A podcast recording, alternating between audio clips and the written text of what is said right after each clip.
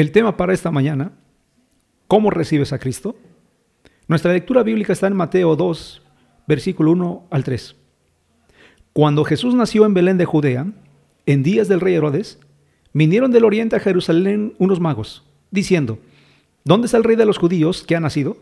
Porque su estrella hemos visto en el oriente y venimos a adorarle. Oyendo esto, el rey Herodes se turbó y toda Jerusalén con él. Cuando leemos los evangelios, inmediatamente nos damos cuenta de que la vida de nuestro Señor Jesucristo fue una vida pública, una vida de constante acercamiento a las personas, atendiendo a sus necesidades, sanando sus enfermedades. Aunque lo contemplamos solitario en el Getsemaní, su vida no fue secreta, aislada, no, él era la luz de los hombres. El Señor siempre fue accesible a los demás, sobre todo cuando estaban en necesidad siempre era solicitado. Todos te buscan, le dijeron sus discípulos. Vean, el mundo se va tras él, dijeron sus enemigos. A veces era detenido en su camino. Aún desde su nacimiento, le vemos rodeado de muchas personas que en un momento determinado de su vida se vieron enfrentados con Cristo. Ante él tuvieron que tomar una decisión que afectaría su misma existencia. Necesariamente tenían que aceptarle o rechazarle. Con Cristo nadie puede permanecer neutral. Consideremos cómo reaccionaron algunos personajes en esta historia. Herodes lo rechazó. Dice aquí en los versículos que leímos al principio, Cristo nació en días del rey Herodes, en los días más brutales de la historia de Judea. Herodes era rey de los judíos. Recibió de su padre Antípatro la astucia para gobernar. Su padre sabía usar su poder en forma astuta para ventaja de su familia. Hizo que sus hijos, Fasael y Herodes, quienes detuvieron gobernaciones claves, estrategias. Herodes fue, fue un hombre emprendedor, de gran intelecto, pero fue sanguinario y cruel. Fue hecho gobernador de Galilea y avanzó de una posición a otra hasta que fue nombrado rey. Herodes dirigió con éxito una administración a favor de Roma durante 34 años. Construyó un puerto romano, la base militar en Cesarea y la edificación de un templo augusto en Samaria. Al mismo tiempo se reconcilió con los judíos que lo odiaban por su sangre Idumea. Edificó el gran templo de Jerusalén. Era un diplomático soberbio. Dividió la oposición suprimiendo la antigua aristocracia. Estimuló la lealtad a su casa, fundando el partido judío de los herodianos. Aseguró su poder por medio de un ejército de mercenarios y un sistema de plazas fuertes como la de Masada. El precio que pagó por su forma de vida arriesgada se vio en la tensión constante dentro de su propia familia, el asesinato y finalmente la locura. Este era el Herodes que fue rey cuando Jesús nació. El celo de Herodes por este rey, el rey por este rey rival que había nacido, y la impía matanza de los niños en Belén y sus alrededores está de acuerdo con lo que sabemos de su carácter. Herodes tuvo los medios para llegar a ser salvo y no los aprovechó. Recibió un mensaje, se le anunció el nacimiento del rey más grande que ha existido, respaldado por la señal de la estrella y por el testimonio de los magos, que dijeron, ¿Dónde está el rey de los judíos que ha nacido? Porque su estrella hemos visto en el oriente y venimos a adorarle. Preguntaron los magos. Herodes se turbó y toda la ciudad con él. Hubo un gran alboroto. Causó gran revuelo la, noticia. Este mensaje no fue secreto, fue de conocimiento de muchos. No fue cualquier noticia. El Señor dijo, id por todo el mundo y predicad el Evangelio a toda criatura. El que creyere y fuera bautizado será salvo, mas el que no creyere será condenado. El Evangelio siempre afecta de una forma u otra a las personas. Alguien dijo, desde que escuché el Evangelio no vivo en paz.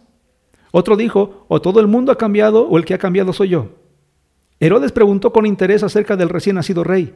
En el versículo 4 de nuestra historia dice, y convocados todos los principales sacerdotes y los escribas del pueblo, les preguntó dónde había de nacer el Cristo, y recibió respuesta exacta, precisa, contundente. Ellos le dijeron, en Belén de Judea, porque así está escrito por el profeta. El profeta Miqueas había dicho, y tú, Belén de la tierra de Judá, no eres la más pequeña entre los príncipes de Judá, porque de ti saldrá un guiador que apacentará mi pueblo Israel. Herodes escuchó un mensaje real, auténtico. Herodes indagó diligentemente acerca de la señal de la estrella. Se aseguró, estuvo bien informado. Dice en el versículo 7 y 8 de nuestra lectura, entonces Herodes, llamando en secreto a los magos, indagó de ellos diligentemente el tiempo de la aparición de la estrella.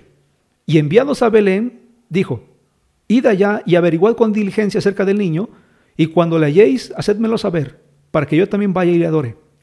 Herodes finalmente trató de matar al niño. Qué trágico.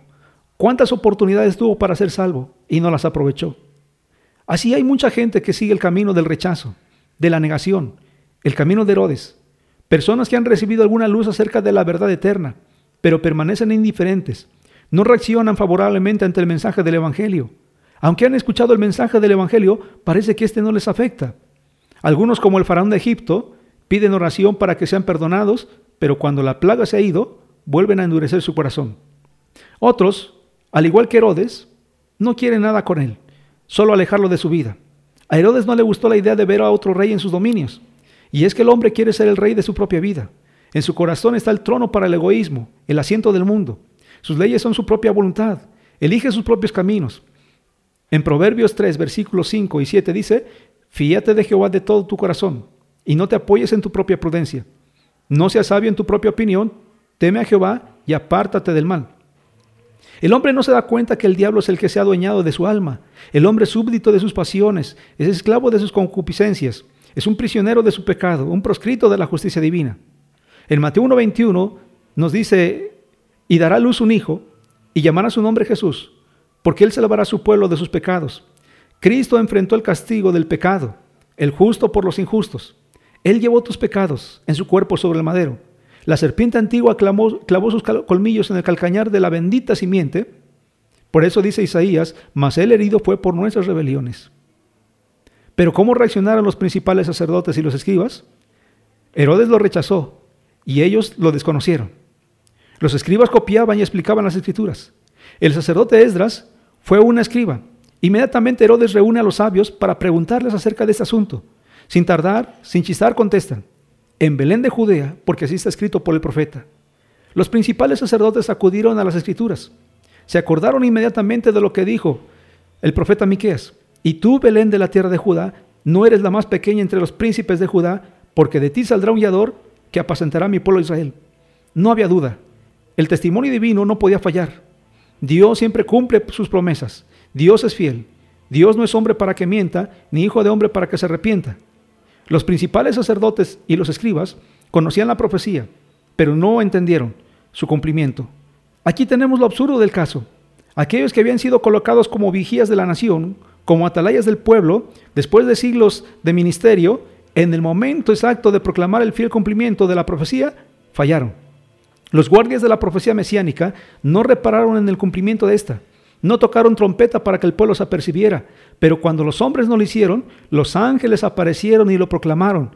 Un ángel apareció en las colinas de Galilea y dijo, no temáis, porque aquí os doy nuevas de gran gozo que será para todo el pueblo, que os ha nacido hoy en la ciudad de David un Salvador que es Cristo el Señor. Su mensaje estremeció la tierra y el cielo.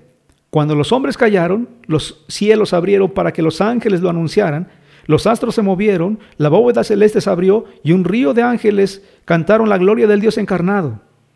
Qué fiel cumplimiento de la palabra de Dios. Qué exactitud. Qué precisión. En Gálatas 4:4, Pablo nos dice, pero cuando vino el cumplimiento del tiempo, Dios envió a su Hijo nacido de mujer y nacido bajo la ley. En el Salmo 111.7 dice, fieles son todos sus mandamientos. En el Salmo 19.7 dice, el testimonio de Jehová es fiel, que hace sabio el sencillo. En Deuteronomio 7:9 dice, Conoce pues que Jehová tu Dios es Dios, Dios fiel, que guarda el pacto y la misericordia a los que le aman y guardan sus mandamientos hasta mil generaciones. En Ezequiel 12:25 dice, Porque yo Jehová hablaré, y se cumplirá la palabra que yo hablé. No se tardará más, sino que en vuestros días, oh casa rebelde, hablaré palabra y la cumpliré, dice Jehová el Señor. Los escribas señalaron el camino, pero ellos no lo siguieron.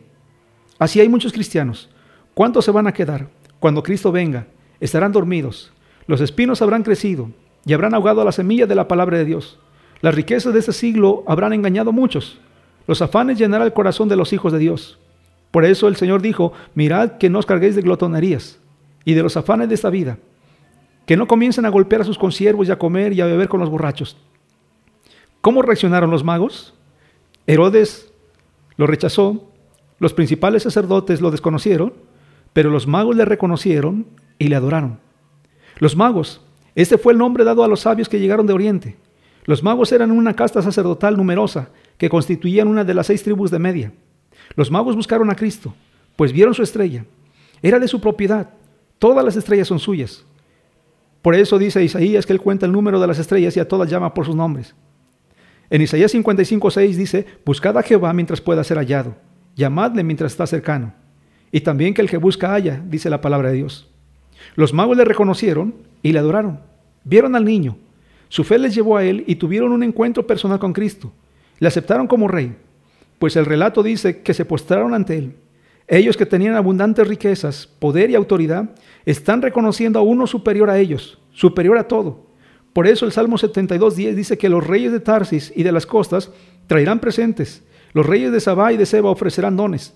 Todos los reyes se postrarán delante de él, todas las naciones le servirán. Él era más rico que todos ellos. Pues el Salmo 24.1 dice que de Jehová es la tierra y su plenitud, el mundo y los que en él habitan. Y en otro salmo dice, pídeme y te daré por herencia todas las naciones. Pero sobre todo él es rico en misericordia, rico en amor. Los magos le ofrecieron oro, incienso y mirra. Eran el símbolo de su reconocimiento. El acto de dar trae una profunda experiencia espiritual. Toda adoración está incompleta cuando no rendimos a Dios el debido reconocimiento como fuente suprema de toda bendición, ofreciéndole el presente correspondiente que provenga de nuestros bienes. Los magos no volvieron por el mismo camino. Así el hombre debe convertirse a Dios de sus malos caminos, renunciar al mundo y sus placeres. El pecador debe acudir a Cristo apresuradamente, como los ángeles dijeron a Lot, date prisa, escapa por tu vida. O como el Señor le dijo a Saqueo, date prisa, desciende, porque hoy es necesario que pose yo en tu casa. El pecador debe aceptar el llamado que Cristo le hace y no volver atrás. Amigo que me escuchas, Herodes tuvo su última oportunidad. Poco tiempo después se volvió loco y murió. ¿No será tu última oportunidad? ¿Seguirás el mismo camino del rechazo como Herodes? Los escribas y sacerdotes vieron pasar su oportunidad de ser salvos, sin inquietarse. ¿Pasarás por alto la palabra de Dios? ¿Rendirás tu vida, tus talentos? ¿Traerás la ofrenda de tu corazón? ¿Ofrendarás tu vida a Él? Que Dios te bendiga.